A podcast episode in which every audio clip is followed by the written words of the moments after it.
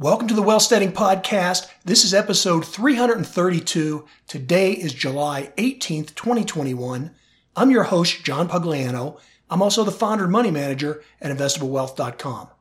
Well, hey, I just want to put out a quick episode and address some of the concerns I'm hearing about Wells Fargo and how they've recently announced they're going to be terminating or shutting off all the personal lines of credit that they've had out there. This has appeared not only in the mainstream media, but a lot of the alternative media, particularly the gloom and doom types, are running with this, and you're seeing the typical clickbait, fear mongering, bedwetting, chicken little headlines about how this is just the tip of the iceberg. You know, the banking system's going to collapse. The US dollar is going to lose its reserve currency status. The stock market's going to crash. The typical nonsense story that never happens that I've literally been hearing long before there was ever social media. I heard these same type stories back since the late 1960s.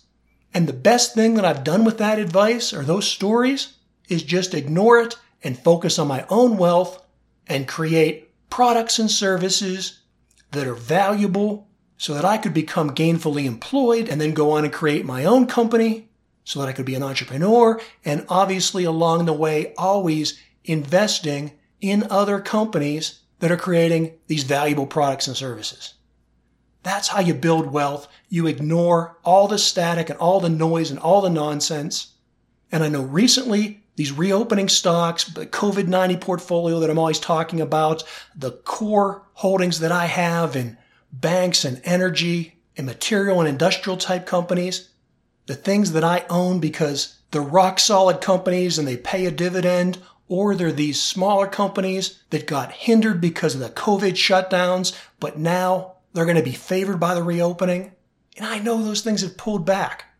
That's why I've been buying the dips. They're off the record highs, but they're still, in most cases, significantly, significantly, significantly above where they were prior to the election.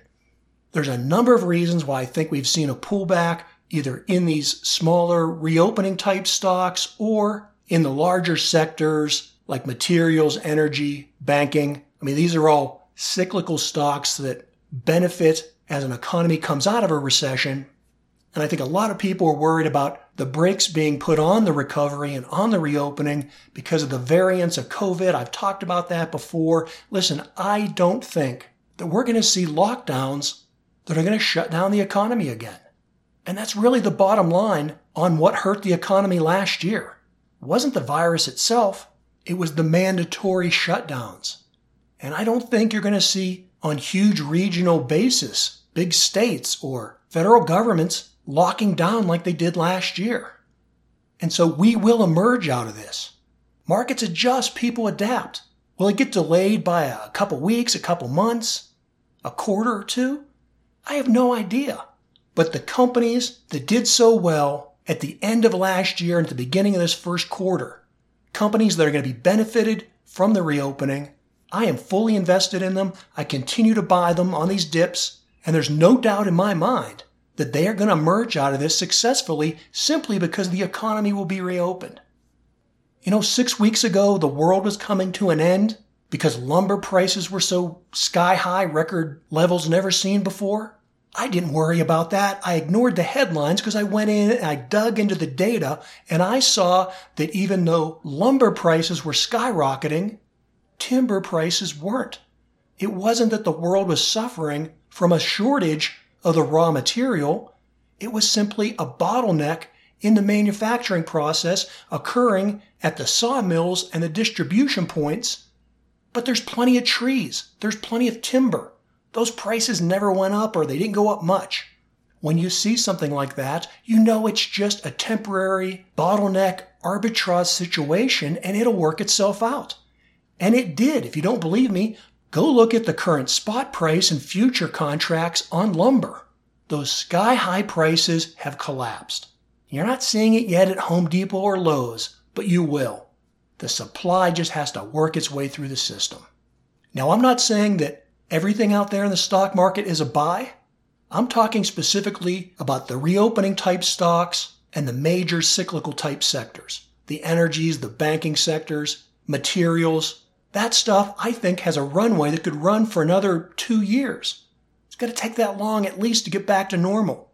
Where I do think the bubbles are, where prices have come down 50% or more, and I think have further to drop, is in the speculative side of things, in those meme stocks that have no value, or in the shut down favored type companies that are one trick ponies. You've heard me talk about them. Exercise bike companies, video conferencing companies. They got way overvalued during the shutdowns. All those speculative things I think have further to drop, and that would include things like crypto. But the core of what I own, I'm holding on to because I'm resting on significant gains, and I know that those companies are not only going to benefit from reopening in general, from when the economies of the world get back to normal, but even more so than that, their profits are going to be driven by productivity. You've heard me talk about that time and again. Just on Friday, I put out a blog alert notice where I quoted an article from the Wall Street Journal. I think it came out early last week. It talked about doing things not only with automation or robots or changes in process, all of these things that have been long term trends. I talked about them way back when I wrote my book, The Robots Are Coming. You know, back in 2016, I wrote that book. It's even more relevant today than it was then because the shutdowns and COVID took those trends that were happening anyways and pulled them forward. That Wall Street Journal article specifically named, I think, four or five companies that are in my COVID 90 portfolio.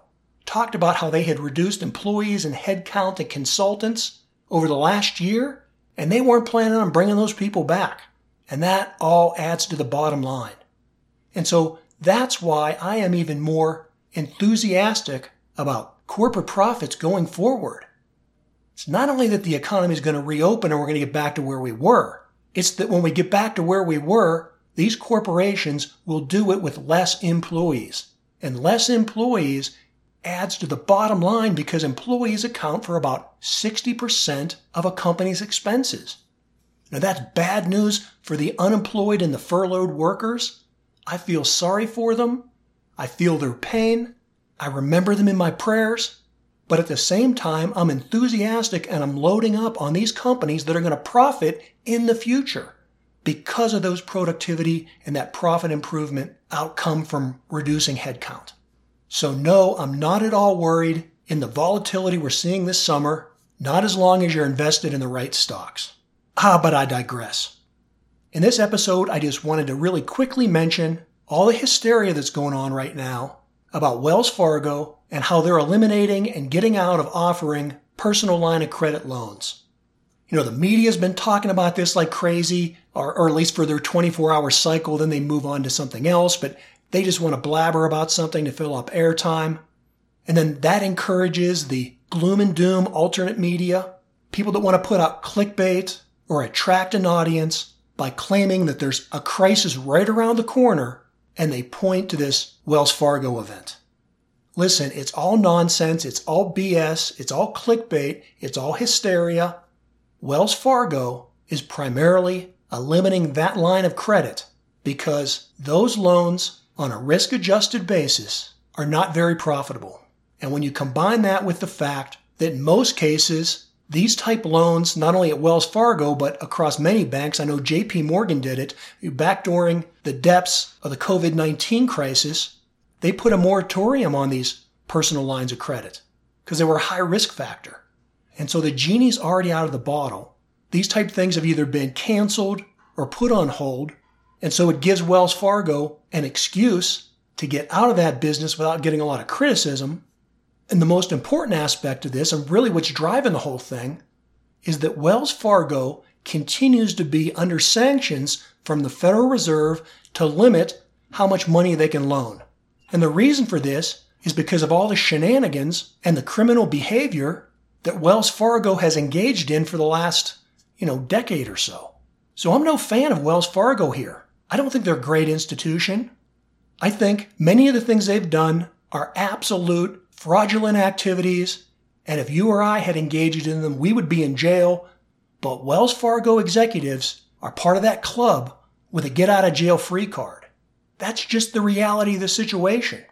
But in terms of them stopping these personal line of credit loans, that just allows them to take their reserves and lend out more money to loans that have less of a chance of a default and that come at higher profit margins. This is just about money. It has absolutely nothing, nothing to do with the stability of the banking system. And if you're getting your information from websites or news agencies or social media that tells you that it does, then maybe you should rethink where you get your information. Let me tell you something. There is absolutely nothing wrong with the United States banking system.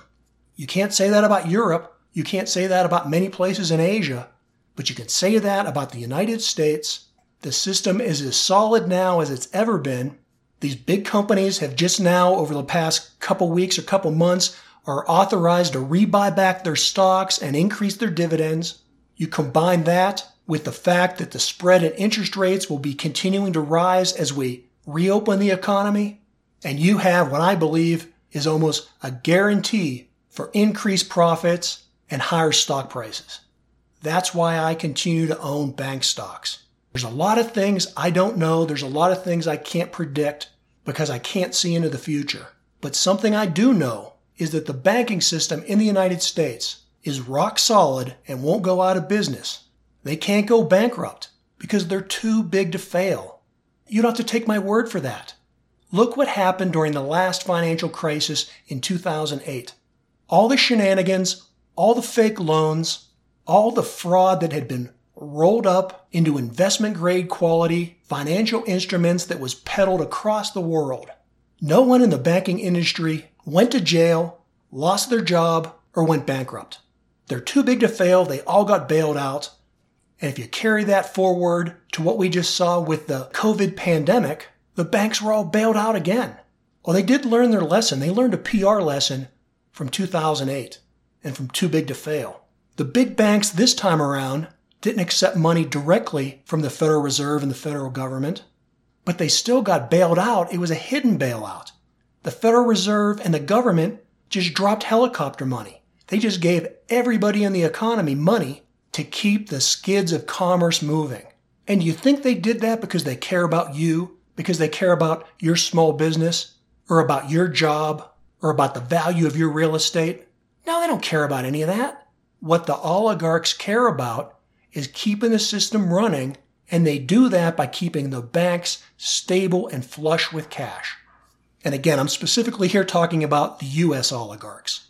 I think the banking system, particularly in Southern Europe and in lots of places in Asia, is in trouble.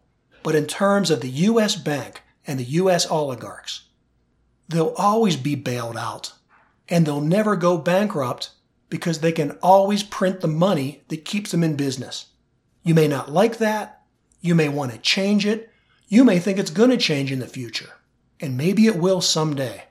But for now, I'm staying fully invested in the U.S. banking system because over the near term, it isn't going anywhere but going to higher profitability. Well, hey, as always, thanks for listening. Until the next episode, this is John Pugliano wishing you the very best returns.